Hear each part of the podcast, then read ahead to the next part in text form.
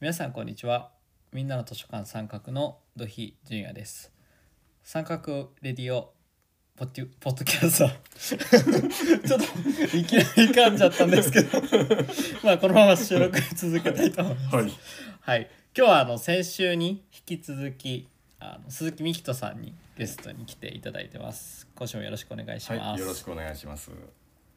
先週はあの美人さんがはい。えーなんだろうな本が嫌いだったというか活あ活字が嫌いだったそうですね。のがちょっと好きになれた一冊っていうのをはい。紹介していただいたんですけれども、はい。今日も、えー別のテーマではい一冊紹介していただけるんじゃないかなというふうにはい。思います。はい。はい、今日はどんな本でしょうか。今日はですね、えー、柳谷喜一郎さんの星の辞典という本です。星の辞典、はい。素敵なネーミングですね。はい。えー、ネーミングが素敵なんですけど、もう表紙もすごい素敵で、確かになんはいかこう、なんて言うんですかね青と緑と赤とこうちょっと淡い感じのはい。色合いの表紙になってますよねそうですね。まさになんかそれが星座っぽいというかあ、そうですね。うんなんか星をイメージしてるような感じなんですけれども、なんか表紙からすでにこうワクワク感があるようなはい。そんな感じの本ですねはい。これ表紙を見て二度見してそれで買ったんですけれどもへ、ーあはいももちろん内容も見てなんですけれどうんも、うんえーっともう星の辞典っていう名前の通り本当に星に関する宇宙に関することがまんべんなく載ってるような、えー本になります。でですね、どこから行こうか。この柳谷喜一郎さんという方が写真家らしいんです。うんうんうん、で中に写真が載っててその星の魅力をちゃんと伝えてるようなすごい綺麗な写真が載ってるっていうのがまず素晴らしいですねこの本は。はい、で他にもですね例えばあの88星座で、えー、とそれぞれあの解説があるんですけれども、えー、とこちらでは見られないあの南半球とかの星座もちゃんと載ってたりして。うーんはい、知らない星座に出会えるところも魅力だったりします。なるほどはい、思わずなんか本を僕もパラパラあの見させていただいたんですけども、この本を見るとなんか空を見上げたくなるあようななんかそんな感じしますよねはい、今日は残念ながら曇りなんですけどはい僕すごいあのロマンチックだなっていうふうに思ったのははい、この際この本のあの最後のところにですねはい、柳谷さんが、はい、えー星はとてつもなく美しいうん星を美しいと感じる知的生命体は地球以外にも存在するのかうん誰もが一度は考えたことがあるに違いない」うんって言ってるんですよね。うん、僕は残念ながら考えたことなかったんです けどでもなんか星とか宇宙ってうん、なんだろうなこう神秘的というか、うんなんか謎がたくさん詰まってるがゆえにうん、人類が近づきたいあなんあ、か共通の目標みたいなとこありますよね。そうですね。はい。あのホリエモンもだってずっと宇宙にロケット飛ばしてますもん ね。あ、そうなんですか。はいはい。なんか仕へ事ーあのずっとロケットのプロジェクト北海道で最近なんかやってるみたいで。そうなんですね。はい。ええ。だからあんだけお金がある人そう。うん。でも最後は宇宙にうん。。ね、えーちょっと話ずれますけどそれこそ ZOZO タウンの、あえーねあ、前前澤さんとかもはい。宇宙に行ってましたよね、そうですよね。はだからなんかみんなあの、うんお金持って最後どうあのどうしていいかどうしていいかわかんないっていう かとちょっとね失礼ですけど、まあ、最終的になんかしたいことっていうか、い。うん。あの向かっていきたいところってなんか共通して宇宙っていうのがあったりするのかなっていうああそうですね憧れっていうのはあるかもしれないですね、うんそういそうう考えたらある意味面白いですよねその、要するに日本もそうですけど、うんまあ、世界中の国が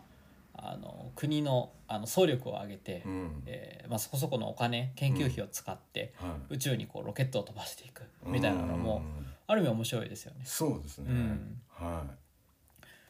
なんかそれでいくとこの本ってい、うん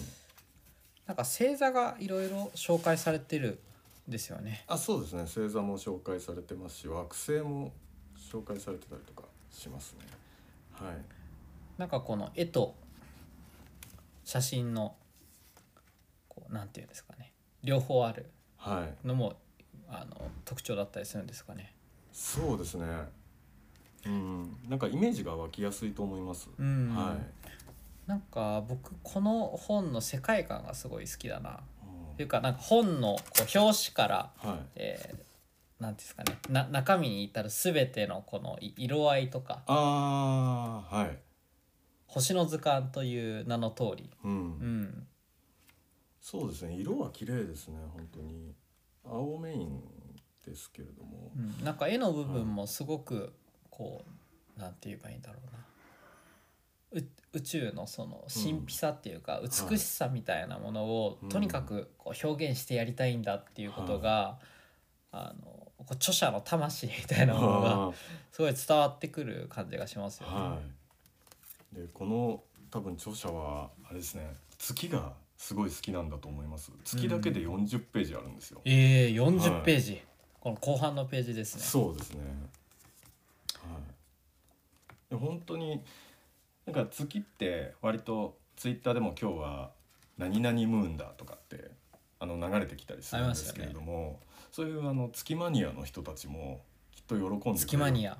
本なんじゃないかと思います。ほどはい。月マニアっていう人たちがいるわけですねわからないです。 ミキトさんは星星マニアう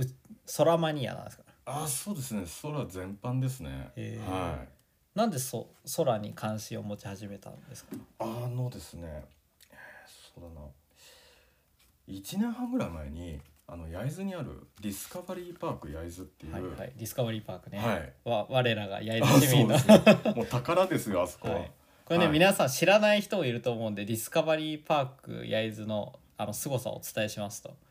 民間で持ってるうん天体望遠鏡の中だとうん日本一なんですよね、あそうなんですね、はい実は、はその、まあ、研究機関とかがうん持ってる天体望遠鏡とかはうんもちろん除いて、民間の人がうんはあの入っていけるうん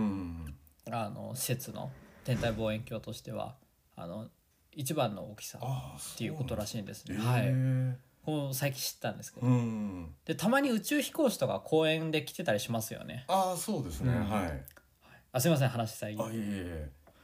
そうですねえーっとそこで、えープラネタリウムがあるんですけれどもああいいっすはいね。、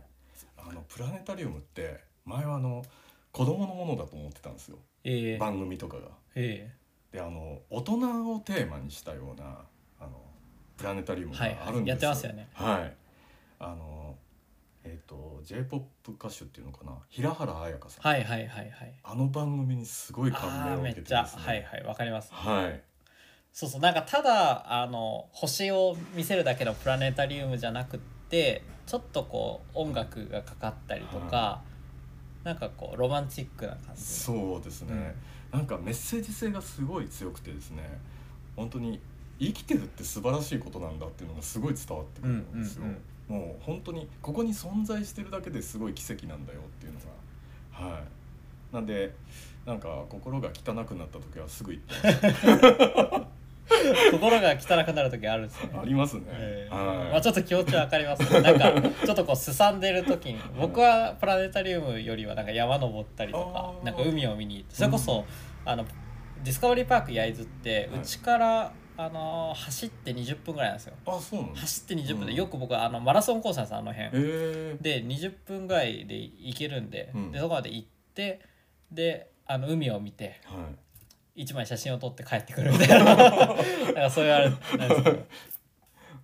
でもそのね心洗われるうん、うんああそれわかりますねはいで面白いですよねそのなんだろうなプラネタリウムだと、雲とかはがい全部なくなって、はいこう鮮明に星がああはい見えるんだけど、うん普段僕らが過ごしてると多分そのうちの多分数パーセントとかうん数十パーセントしか見えてなくってはいあこんなに星ぞ星空というか星が広がってるんだっていうのを感じますよね。そうですね、うん、はい。うーん、なかなかいいですね。はい。いやディスカバリーパークの話ちょっと入るとはい僕よくなんかちょっと前とかなんかデートで使ったりとかししますあ のいやなんかそういなんやいですやかやいつでなんかデートするとこはないじゃないですかあーまあそうですねそうかでもわざわざこれも聞いてると例えば大学の時とかうんあの後輩とかがはい「いや最近焼津行きました」とかってうん言うんですけどはだから聞いてると「どこ行ってきたの?」みたいな「うん魚センターかな?」とか思って「うん魚センターデートで行かないかな」って思ったら やっぱディスカバリーパークなんですあよあはいで意外とこうなんですかね海沿いをずっと歩いて、うんまあ遠いんですけど駅からずっと歩いていけば、まあ4 5 0分ぐらいで着くまあそうですねそうですねちょっと遠いんでですけどね、はい、はい、着いたりするのでなんかその道のりもちょっと良かったりとか、うんあの海岸のねそあのあ海沿いにあるんですけどね、はいあの立地もいいですよねそうですねすごい好きですねいやーいいですよねディスカバリーパークはなんかディスカバリーパークの自慢 み自慢っていうか紹介みたいな感じのいあの でもそこがルーツなんで僕のこの買った本は、はいはいそうですね宇宙に興味を持ったのもはいディスカバリーパーク焼津のおかげなのでなんなら焼津愛がついたのもそれなんでえー、あそうなんですね、はいじゃあ1年半前ぐらいから焼津がちょっとだんだん好きになってきたあみたいそうなですねそれまではちょっとディスってましたねええはいそうなんですね。そうなんです今やもう毎毎日のよ毎日とまではいかないですけど 毎週末はい商店街でけん玉を やる方が八重洲ディスっておられる。ええはいな何がきっかけで焼津がこう好きになるみたいな感じだったんですかああなんでしょうねなんかあの焼津って停滞した町だと思ってたんですけども、うんあの土肥さんのように活発な方がちらほらいるってことを知ってからなんかだいぶ愛着が湧いてきましたねええなるほど。はなんかせんありがとうござい います。はでちょっとこの本の話に戻るんですけど、なんか空とか宇宙への興味の持ち方ってい、人によって違う気がするんですよね。うん、じゃあ僕とかは子供の頃からもっぱらの関心今もそうなんですけどもっぱらの関心は UFO とか、うんああ宇宙人とか、あそういうところではい全然星に関心がなかったという か まあ今日はなんか冬の大三角形だなとうかんなんかそういうのはなんとなくこう、はいまあ、焼津ってやっぱ空気きれいなんではいみ見えるじゃないですか星そがうですねうんはなんかそこはあったりしたんですけどい、うんミキトさんの興味の持ち方はどっちかってやっぱ星なんですかねそうですね星ですねやっぱり生命っていうのも興味はあるんですけれども、えーやっぱ綺麗に見えるあの天体望遠鏡とかも好きなんですよはいはい、それで持ってんですかえーとはい持ってます、ええそうなんで持すっね。て、うん、持ってることに気づいたっていうのが正しいんですえどういうことですか。なんか小学生か中学生の時に買ったらしいんですよえもう全然覚えてないんですけどはいはいはい。はい家にありましたあったやつ、いいやつですか。あわかんないですでもそれなりにあの月はちゃんと綺麗に見えますなるほどはいそれでじゃあ、たまに見てんですか。あ月を見てますええはなんか素敵な、あれですね。よ、夜 な夜な。い。夜な夜なではない。夜な夜なではないですね。 そこまでじゃない。そこまでじゃないですねはい。あ、今日き綺麗に月が見えそうだなっていう時とか、あれ金星かなとか、そういうのを見たりしますね。はい。でもなんかこの本読んでるとあれですよなんか見たくなりますよね星がなりますね。うんは特にこのまあもちろん星座を紹介してるのとかは、いそれこそ小学校のなんか理科とか、はいああいう授業でやったりもするじゃないですか、はい。まあその時はふんふんみたいない感じでうん見。るんですけど、はい。なんかこの本見てるとこう星星のなんか魅力が最大限に、うじゃあなんか著者が多分あのこれでもかっていうぐらい星が好きな感じしますよあ、ね。そうですね。どうしたらこの素敵な星の魅力をあのなんだろう読んだ人に伝えられるんだろうかみたいな,、なんかその気概が伝わる感じが間違いないでしす。ていて、はいでかつこの方が写真家、あ、そうですないですよね。ね写真家ですね。うん、だから写真のチョイスもやっぱこだわりがかなりありそうですよね。いや月のページをこう圧巻ですよねこれはうんね。そうですね。月ってこんな顔持ってるんだっていうのが。なるほどなるほど。ちなみにミキトさんがなんか好きな好きな、月の 好きがあの ごちゃごちゃなんですけど好きななんか月のこう満ち欠けみたいなのあるんですかあ、僕完全に満月が好き。あ満月なんですね、そうなんです。な何時ですか満月なんでですかねこういう感 じ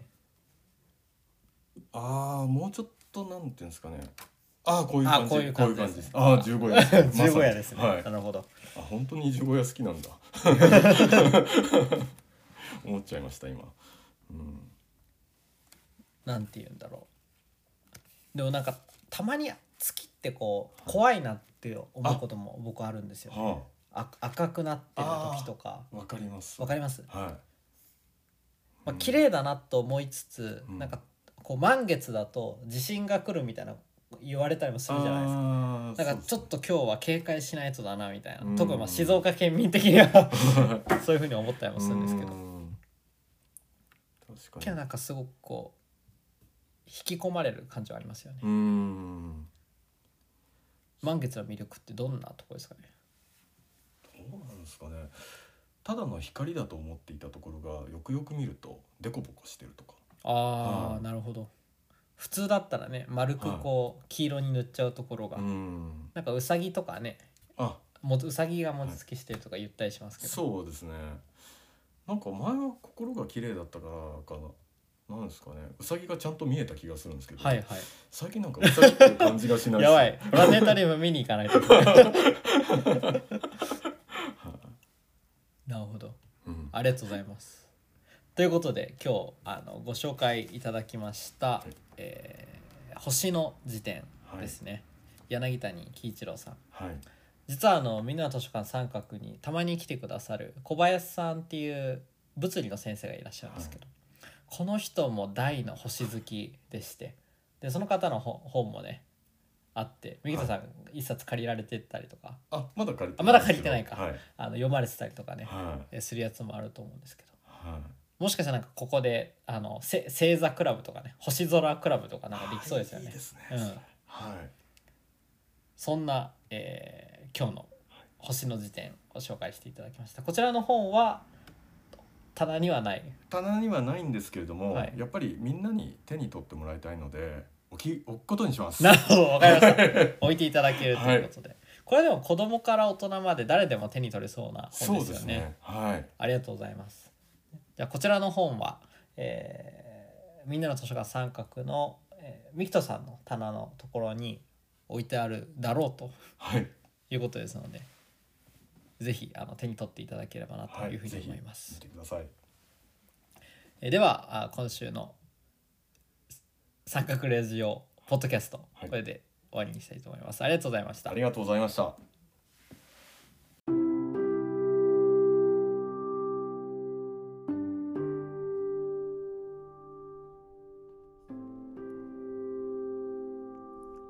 みんなの図書館三角では三角ラジオポッドキャストの他に月に3回更新の三角マガジンも発行していますラジオで話しきれない裏話やラジオ内で紹介しきれなかった本の解説などを行っていますのでぜひ覗いてみてくださいえ三角マガジンの購読はみんなの図書館三角のホームページからチェックしてくださいこの三角ラジオのアーカイブもホームページからチェックいただけます